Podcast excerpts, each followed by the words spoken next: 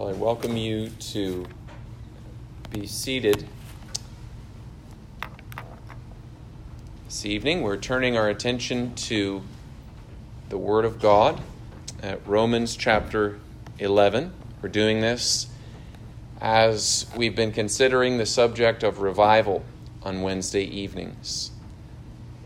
And the most that I can say for myself this evening is that I'm not ignorant.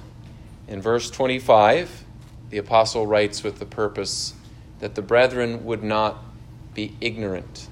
And so I'm, I praise the Lord that I'm not entirely in the dark about the things that God has revealed to us here. And I don't want you to be in the dark either. This is the will of God that you not be in the dark about these things. I can't claim more for myself. I can't claim that I've seen to the bottom of these things, that I've searched them out to the extent that I would like to do. But nonetheless, it's part of my duty as well as my privilege as your pastor to open the subject that we have before us in Romans chapter 11. The subject tonight is uh, the promised future conversion of the Jews and the impact that God has said that this will have upon the whole world. And it has a connection to the subject of revival that we've been considering. And so here there is literally promised a revival in verse 15 that the receiving of the Jews will be life from the dead. So, of all revivals that we should be praying for, this is a revival that is certain to happen, and we want to be learning to pray according to the will of God. We should pray most for the things that God has promised are sure to happen. And when we recognize that this revival, which is promised, uh, will happen towards the end of the history of the world, every one of us has reason to store up both prayers and labors towards the end of seeing this happen. God has promised it, but God is a God of means. He uses the prayers and the labors of his people to bring about what he has promised. We should be willing to sacrifice and indeed to lay down our lives. And many missionaries have been launched into the world, even from our own Scottish uh, stream of church connection uh, have been launched out in the confidence uh, that this will happen uh, before the world ends, in the course of history, that there will be a great efficacy given to the gospel, and the Jews brought in, and the nations of the world saved. And so, this hope and certainty should ground us. We live in present circumstances, we look around us at the state of things spiritually, we see so much corruption within, obviously, but also much deadness and apathy in the world around us. We see comparatively that for, uh, conversions are few, that there's much labor uh, to bring about even a single conversion. And in such circumstances, it helps us to have promises. It helps us to see the horizon. It helps us to see where things are going.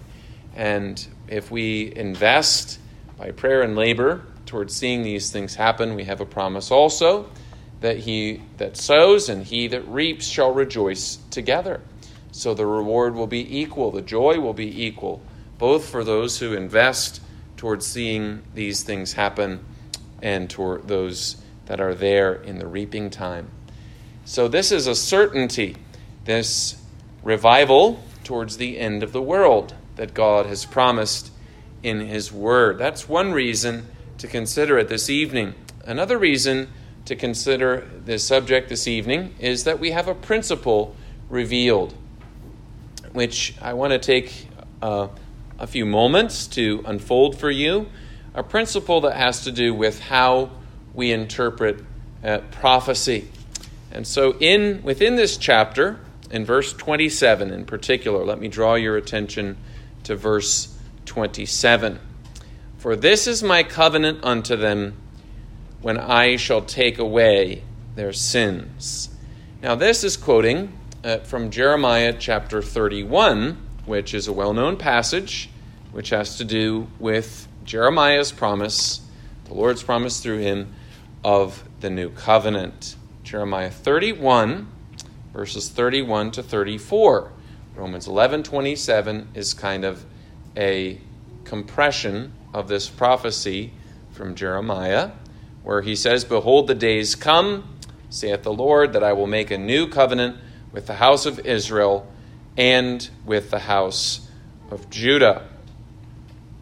He says in the midst of these verses, They shall teach no more every man his neighbor and every man his brother, saying, Know the Lord. For they shall all know me, from the least of them unto the greatest of them, saith the Lord. For I will forgive their iniquity, and I will remember their sin no more. So Jeremiah says, I'll make a new covenant, and in those days they'll all know me, and I will forgive their iniquity and remember their sin no more. So Paul gives us kind of a compressed summary of that prophecy. This is my covenant unto them when I shall take away their sins. Now, when we take a step back, we recognize Paul is saying that Jeremiah's prophecy will be fulfilled when God converts the Jews and when all the nations of the earth are brought in unto the Lord. Is the prophecy of Jeremiah fulfilled and completed, or is it not? Now, that's a tricky question that we need to put on our thinking caps in order to answer this question. Because the same prophecy of Jeremiah 31, there's another passage in the New Testament that tells us it's fulfilled. That's Hebrews 8. Hebrews 8 is saying, These are the days that Jeremiah was talking about. These are the days when God has made the new covenant with us. Have the last days of the new covenant, have they come upon us? In one sense, absolutely yes, they have. In another sense, Paul is saying he takes the same prophecy and he says this prophecy is a reason we know that there's something still awaited, namely the conversion of Jews in the course of history. That gives us a principle because we live in the days of the New Testament.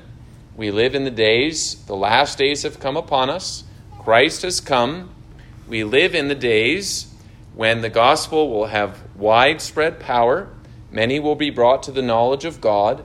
In the words of Jeremiah, they shall all know me we live in days of greater gospel efficacy and the gospel spreading to all nations.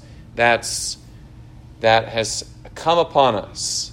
But then there's another sense in which we're still waiting for particular fulfillments of that. We're waiting for days when the Spirit will be more abundantly poured out. So the New Testament is the age of the widespread knowledge of God amongst all the nations of the earth.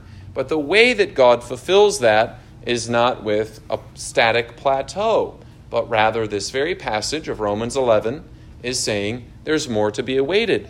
So it gives it helps us understand the way that God works is through particular times when he pours out his Holy Spirit. It teaches us to expect God to work in that way, and especially to work in turning the Jews to himself later in the history of the world.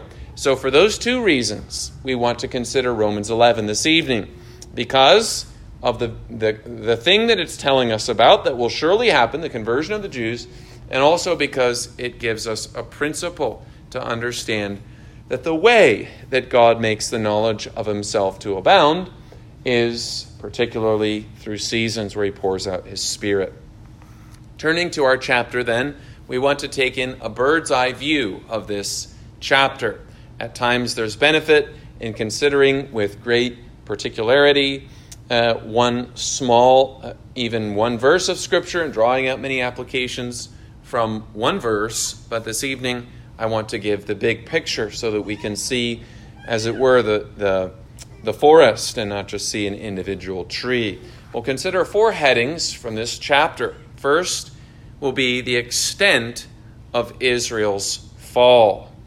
So, walk with me then as we consider the unfolding argument that the apostle makes and as we give applications as we go. So, first of all, the extent of Israel's fall. This is in verses 1 through 10, writing mainly to Gentiles in this letter, as he does. Paul is writing to those who might wonder well, if Israel were God's chosen people, and if they've fallen, and if they're not experiencing the fulfillment of all the promises right now, then does this mean that God's promise fails? Is God not faithful? Is God the kind of God who casts away his people? And the answer is God forbid. Certainly not. How do we know that God does not cast away his people whom he foreknew? Well, the first answer that's given in these first 10 verses is that it's not total, it's not complete, it's not that all the Jews have been cast away. Exhibit A is that Paul himself is a believer. Here he stands, having faith in our Lord Jesus Christ. Paul is a saved man of the seed of Israel. Isn't that so interesting that Paul strikes this personal note? We ought all to be doing that when we're considering the great sweep of history and the many people that uh, God will save through the course of history, each one of us ought to be looking in the mirror. So, children, this evening we're talking about the big picture. God will save multitudes of people through the course of history, but what about you? Can you speak the, in the way that Paul spoke? Can you say, I I have experienced the saving grace of God. And oh, that each one of us might be able to say that this evening. And so, Paul is one example of a Jew who's saved. And then we have the illustration from the life of Elijah.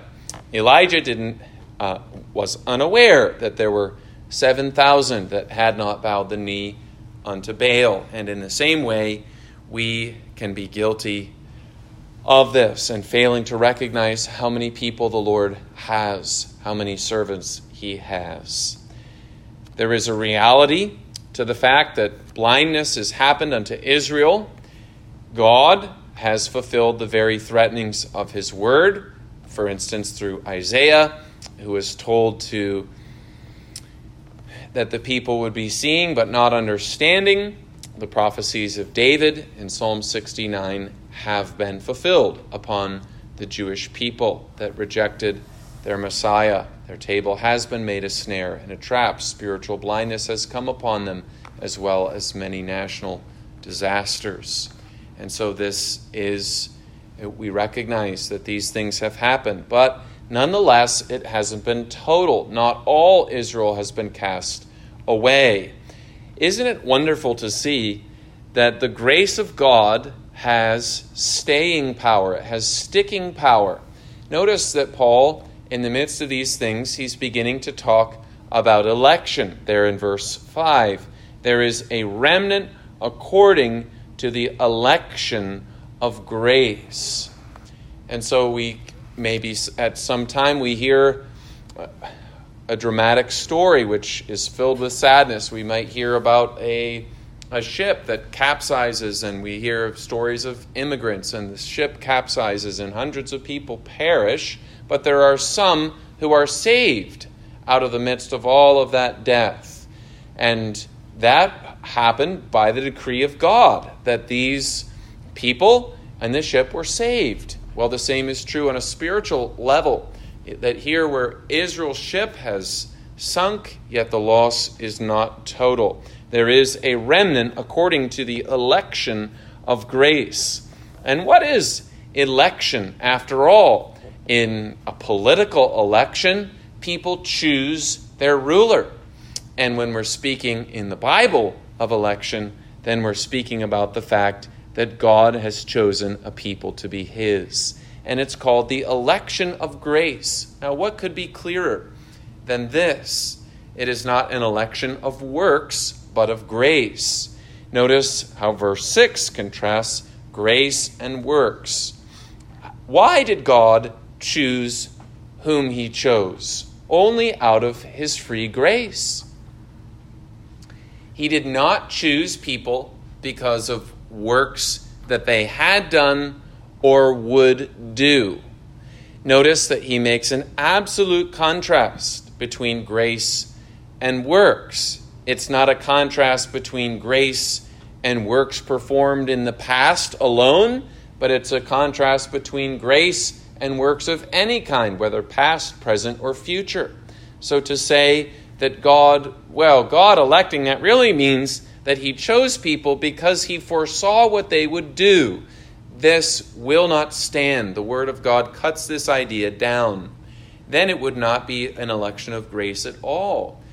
So, do you see the principle that we're learning here? That God, from eternity, without any condition in the ones that He chose, without anything that they would do as a basis whatsoever, but only out of His own purpose of love and grace, He chose a people to be saved. And those whom God chooses to be saved are surely and certainly saved. And so uh, all the world could try to uh, hinder the salvation of God's elect, but it will not be able to do so. These elect ones, in the case of Israel, in the case of Paul, and others like him, they were in a nation that, by and large, to a great extent, was underneath of God's judgment and was, was falling and stumbling. But where God has elected, that election stands no matter what. What a thrilling thing it is to see that the grace of God has a holy stubbornness to it that it will not let go of those upon whom it fixes. So then, the extent of Israel's fall is the first thing that we learn, verses 1 to 10, that it was not a total fall. Secondly, we learn about the purpose of Israel's fall in verses 11 through 15. This answers the question why, not the question to what extent or how many, of Israel, but why did Israel fall? Verse 11 Have they stumbled that they should fall? It might seem like the answer is obvious, children, that if you stumble, you, you stumble that you will fall, that you expect the outcome of stumbling to be you falling upon the ground and skinning your knee. But in the way that God works, there's a very unexpected result. God forbid. No, the stumbling of Israel will not lead unto their fall, but rather it will lead unto conversion. It will actually lead unto a double conversion. Israel has stumbled, and now, children, how did the gospel of God go forward? Well, it was preached first of all in Jerusalem. It was preached at Pentecost and afterwards to the Jerusalem sinners, the ones that were directly guilty of uh, the death of our Lord Jesus Christ. It was preached to them, but then it went forth from Jerusalem unto Judea and Samaria and to the ends of the earth. And so, because of Israel's fall, now the gospel has come unto us. It's preached unto all the nations. Paul, he would go to the synagogue, and when he was rejected in the synagogue, he would shake the dust from his feet and he would go and bring the gospel unto the Gentiles. So through Israel's fall, salvation is come to the Gentiles. But that's not all, is it? Because there's another purpose be even behind that. That now the gospel goes to the Gentiles, but even that is for the purpose of provoking jealousy. We see that word jealousy in verse 11. It's interesting that God uses many motives in His Word to bring us unto our Lord Jesus Christ, and jealousy can be one of them.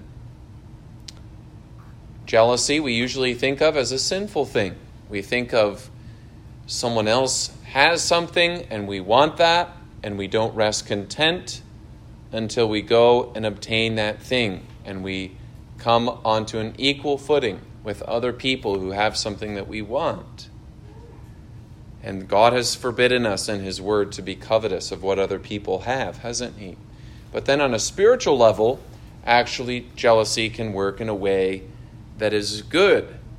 So, if we see other people obtaining the good things of the gospel, when we see them tasting and seeing that the Lord is good, when we see sinners coming unto Christ and finding in Him reconciliation with God and rest and peace for their souls, this should stir us up to say, I want that too.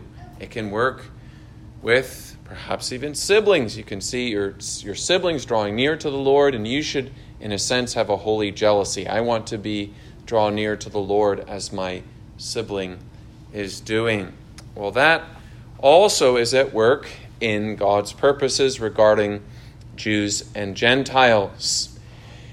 And actually, if the fall of them be the riches of the world and the diminishing of them, the riches of the Gentiles, how much more their fullness. So, after the gospel goes to the Gentiles, the Jews will be provoked to jealousy.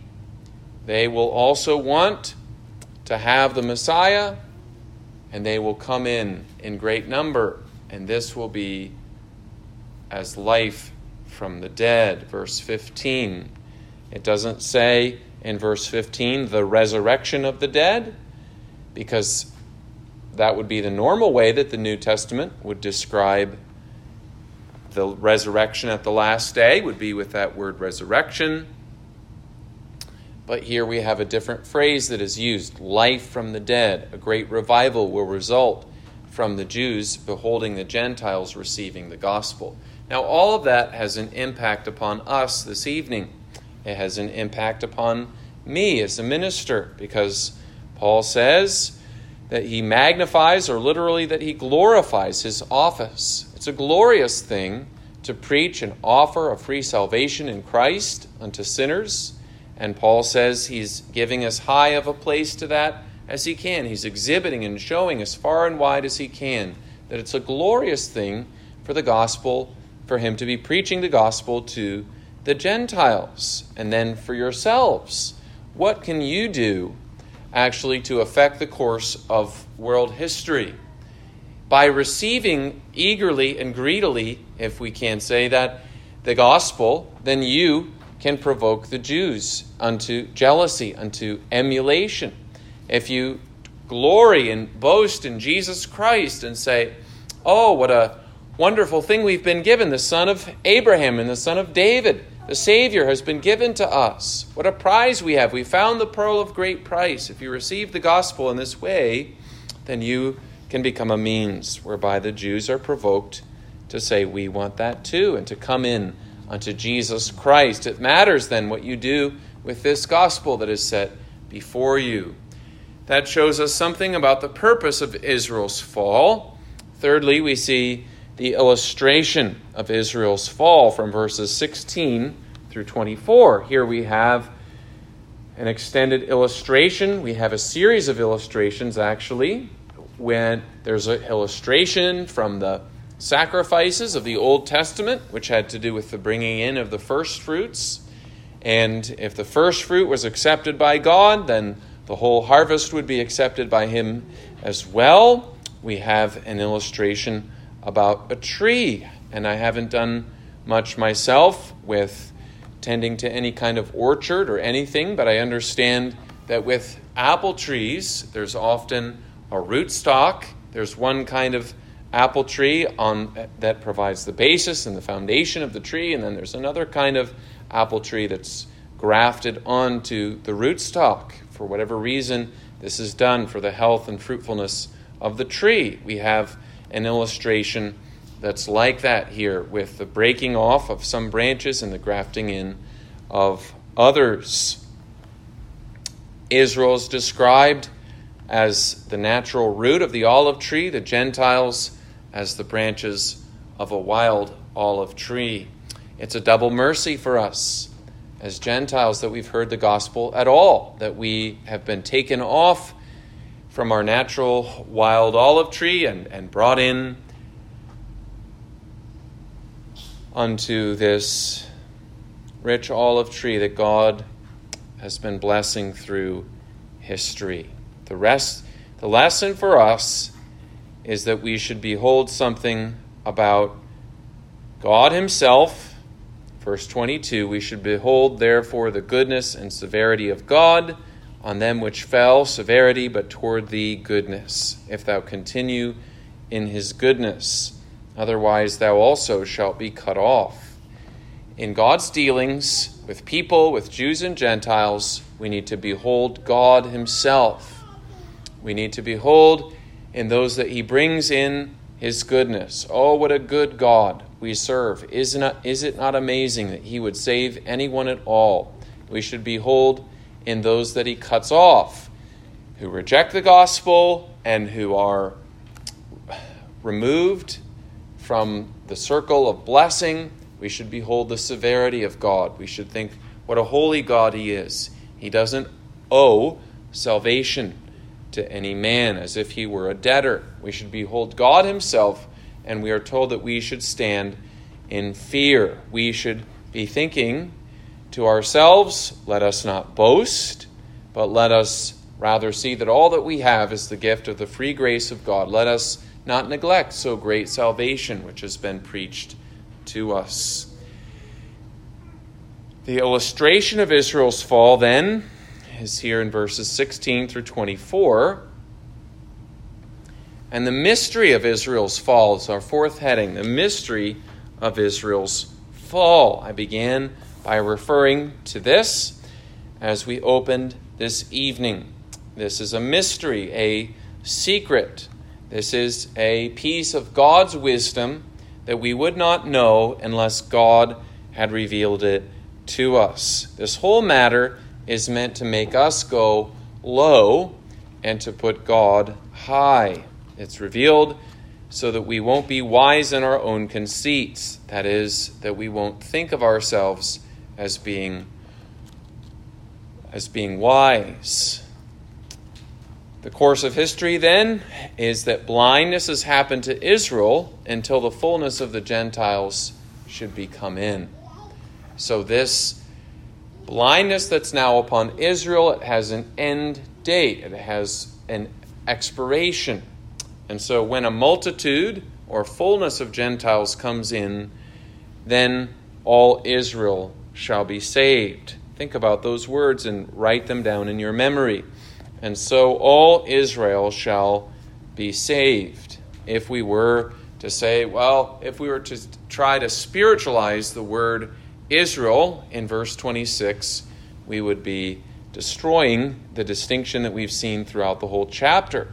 This chapter is clearly intended to tell us about God's dealings as it relates to the physical descendants of Abraham and then the Gentiles who are not descendants of Abraham. Verse 1 clearly makes that distinction between the seed of Abraham. Paul was of the seed of Abraham, others were not.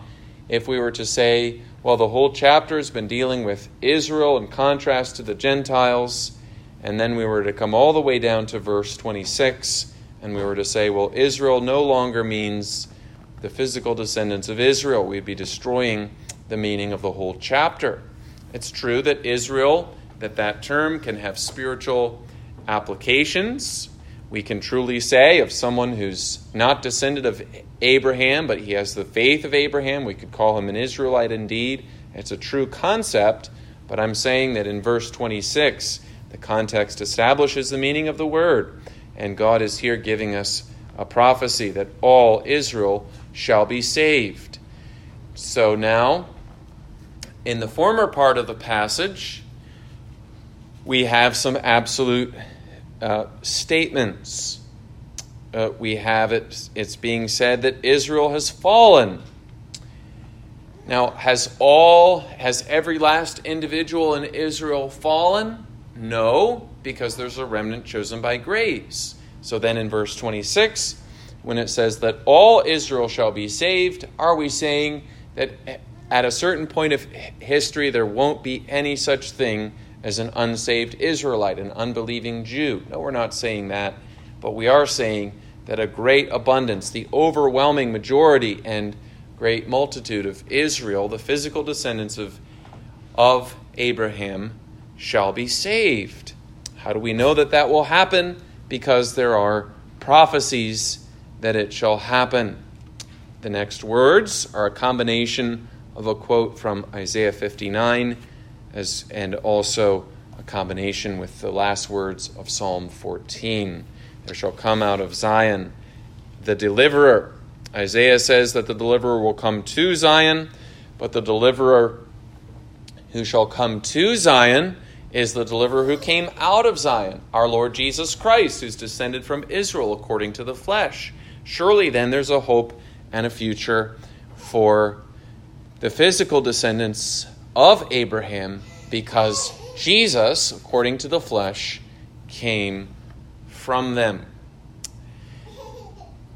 All of this should make us to stand in awe of God, a God who has, like we saw, severity towards those who do not believe, but he has mercy upon mercy. Think about how that shows us something about the character of God, his merciful character. Mercy has the last word. In the course of history, the general trajectory of things is not, well, there was this brief window where God was merciful, but then that was all over, and fewer and fewer started people started to be saved. Rather, the opposite is true. As history progresses, it's revealed that God's purpose in handing people over to unbelief was in order to have mercy upon more. Verse 30 For as ye in times past have not believed God, yet have now obtained mercy through their unbelief, even so have these also now not believed, that through your mercy they also may obtain mercy. What a God we serve! Because even in his most severe works of handing people over to unbelief, handing them over unto hardness of heart, even where he does that, and he has every right to do that because he's the potter, we're the clay, we can't argue against him. He has sovereignty, and we need to bow before him and not argue with him. All of that is true, but yet, even where he's operating in his absolute sovereignty and he's handing people over to unbelief, yet he has a purpose of mercy in view for doing so. This should be reverberating in the chambers of our heart this evening to recognize this that, that God is a God of mercy, that he delights in showing mercy, that uh, he is slow to wrath, as it were, that his wrath has, if it were a gun firing off, it has a rusty trigger that's hard to pull, and it takes many it takes a lot of straining to get that um, to fire off in, in wrath, but the Lord's mercy is freely flowing and abundant. Ought we not to come unto such a God and bind ourselves unto him and walk before him? This is his purpose for history. Mercy has the, has the last word, and this leads us to the adoration of God in the closing words of uh, the chapter. God is merciful towards sinner and sinners. And why is he so merciful? Well, he's to be adored. This is the last thing is the adoration of God who gives because he gives, who has mercy because he has mercy. Well, then we have this evening great things that we're dealing with, which are past our feeble comprehensions, which I have by no means searched into the way that I want to, but yet we are forbidden by Scripture to remain ignorant of the things that we've seen. They have a practical impact upon us. God is saving many souls. He will do so through history. And therefore, we ought to labor and pray for the conversion of nations and confidence that God will bring the fruit. He showed us the horizon. He showed us the end of things. Let's be careful to receive the gospel ourselves and to pray that He accomplish what He says here in His word. Amen. And may the Lord bless those things to us.